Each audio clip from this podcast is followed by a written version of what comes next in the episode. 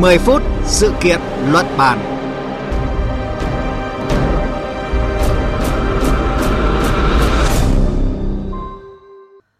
Thưa quý vị và các bạn, sau khi sầu riêng có mã số vùng trồng được bán với giá 150.000 đến 200.000 đồng một kg,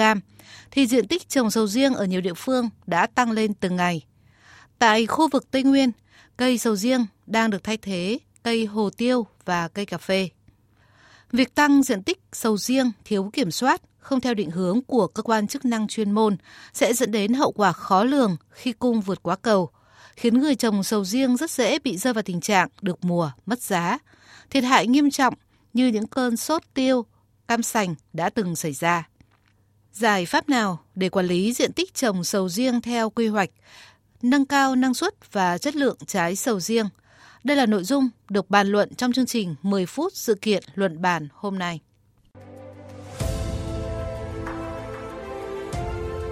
Cùng cảm nhận chiều sâu thông tin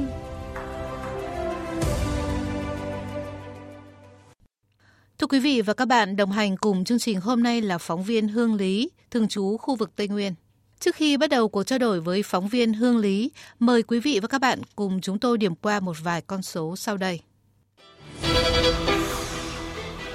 Hiện nay, diện tích sầu riêng ở khu vực Tây Nguyên lên đến hơn 40.000 ha, Đắk Lắk đứng đầu với khoảng 15.000 ha, tiếp đó là các tỉnh Lâm Đồng gần 14.000 ha, Đắk Nông 5.000 ha, Gia Lai 4.000 ha.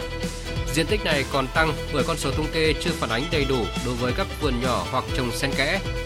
Hàng chục nghìn hecta sầu riêng trong số này đang ở giai đoạn kiến thiết hoặc thu bói. Với diện tích này, sản lượng và số lượng sầu riêng ở vùng Tây Nguyên đều đã vượt quy hoạch đề ra. Thống kê từ năm 2010 đến nay, diện tích sầu riêng cả nước tăng gấp 5 lần. Cụ thể, năm 2010 chỉ có 17.600 ha, nhưng đến năm 2022 đã là 96.000 ha, trong 2 năm gần đây, diện tích sầu riêng tăng khoảng 20.000 ha.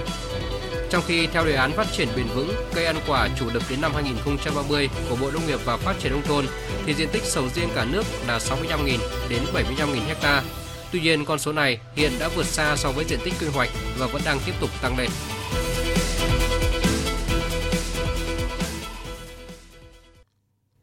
Thưa phóng viên Hương Lý, qua phần tổng hợp vừa rồi, cho thấy diện tích trồng sầu riêng ở khu vực Tây Nguyên đã lên đến hơn 40.000 hecta.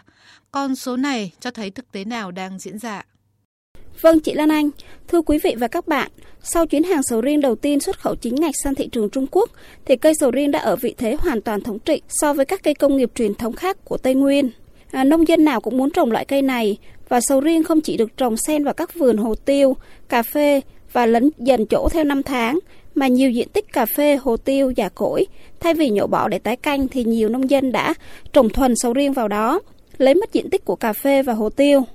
À, trước đây khi đầu ra còn khó khăn thì sầu riêng đã lấn chỗ của cà phê rồi, còn hiện nay thì sản phẩm được xuất khẩu chính ngạch, đầu ra rộng mở, giá trị cao gấp 10 đến 20 lần so với cà phê thì chắc chắn người nông dân càng đổ xô mở rộng diện tích. Ở một số huyện của tỉnh Đắk Lắk thì thậm chí đất trồng điều, trồng lúa cũng đang bị sầu riêng chiếm chỗ.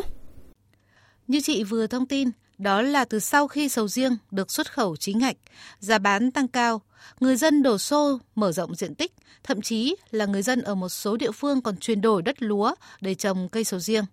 Thưa chị, chính quyền địa phương đã có những động thái ra sao trước thực tế này?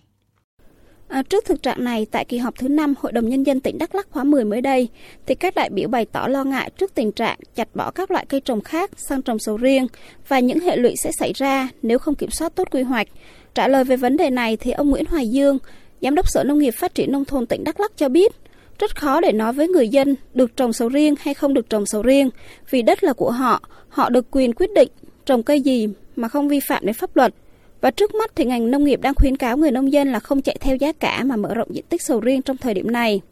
Và vừa rồi thì Ủy ban Nhân dân tỉnh Đắk Lắk cũng vừa mới ban hành quyết định thành lập Hiệp hội Sầu riêng của tỉnh với mục đích là tập hợp đoàn kết hội viên, bảo vệ quyền lợi ích hợp pháp của hội viên, hỗ trợ nhau trong hoạt động có hiệu quả đối với lĩnh vực chăm sóc, sản xuất, chế biến và tiêu thụ, phát triển ngành hàng sầu riêng. Còn về lâu dài thì tỉnh đang tập trung xây dựng đề án phát triển ngành hàng sầu riêng, Nội dung của đề án là xác định rõ các khu vực, các vùng và các điều kiện phù hợp để phát triển sầu riêng trong thời gian đến. Kèm theo đó là các nhiệm vụ giải pháp mà các sở, ngành, doanh nghiệp, hợp tác xã, người trồng cần tuân thủ mới đảm bảo được các điều kiện để có thể cạnh tranh và có thể đưa ra thị trường. Ở khu vực Tây Nguyên, sầu riêng đang là một trong những loại cây trồng mang lại hiệu quả kinh tế cao, có hộ thu nhập hàng tỷ đồng mỗi năm. Là phóng viên theo dõi sát câu chuyện này, theo chị thì việc tăng diện tích trồng cây sầu riêng vượt quá quy hoạch sẽ tiềm ẩn những nguy cơ nào? Không phải bây giờ mới xảy ra tình trạng chạy theo thị trường, mà trước đây nhiều cây trồng khác cũng rơi vào vòng luẩn quẩn khi nông dân tự tăng diện tích sầu riêng và hầu như thiếu gắn kết với chế biến tiêu thụ, nên là dễ dẫn đến cung vượt cầu. Mặt khác thì trên địa bàn tỉnh chưa có các nhà máy có quy mô lớn để chế biến và tiêu thụ sản phẩm từ trái cây, trong đó có sầu riêng, nên người nông dân tự phát mở rộng diện tích sầu riêng sẽ có nguy cơ gặp rủi ro về thị trường tiêu thụ. Và nghiêm trọng hơn là tại các cái vùng đất mà không phù hợp thì sẽ gây thiệt hại lớn về năng suất, chất lượng và thương hiệu của sầu riêng Việt Nam. Như chị Hương Lý vừa trao đổi, việc tăng diện tích một cách ồ ạt thiếu kiểm soát sẽ khiến cung vượt quá cầu, rơi vào vòng xoáy được mùa mất giá. Mới đây, lần thứ hai, Bộ Nông nghiệp và Phát triển Nông thôn đã cảnh báo về thực trạng người dân tăng diện tích trồng sầu riêng thiếu kiểm soát. Từ thực tế này, chị có nghĩ rằng người dân thay vì tăng diện tích phá bỏ các diện tích cây trồng khác như đang diễn ra thì cần tập trung vào tổ chức liên kết chuẩn hóa quy trình sản xuất sầu riêng nói riêng và các nông sản nói chung nhằm nâng cao giá trị, hướng đến thị trường xuất khẩu bền vững. Vâng, thay vì tăng diện tích thì người dân cần tập trung tổ chức sản xuất, liên kết chuẩn hóa quy trình sản xuất nhằm nâng cao giá trị để hướng đến thị trường xuất khẩu bền vững là hướng đi tất yếu của nông sản Việt Nam nói chung và ngành hàng sầu riêng nói riêng. Nhưng tôi cho rằng là ở Tây Nguyên hiện nay cần tập trung vào vấn đề nhận thức của nông dân.